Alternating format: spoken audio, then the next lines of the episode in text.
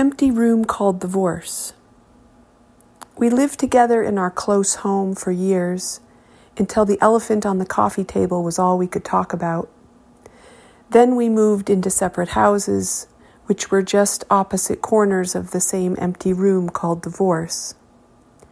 Yesterday I learned you have taken up with Ash and her cat somewhere far from the room we had been sharing.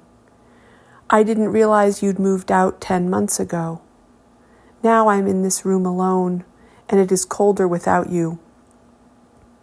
I am glad you have walked over a threshold. I am glad you sleep warmly behind a closed door where I would never dream to intrude. I feel foolish for having conversations with you thinking you are still here. I feel foolish talking about loneliness with you now. I want to move out today, but I have nowhere to go yet.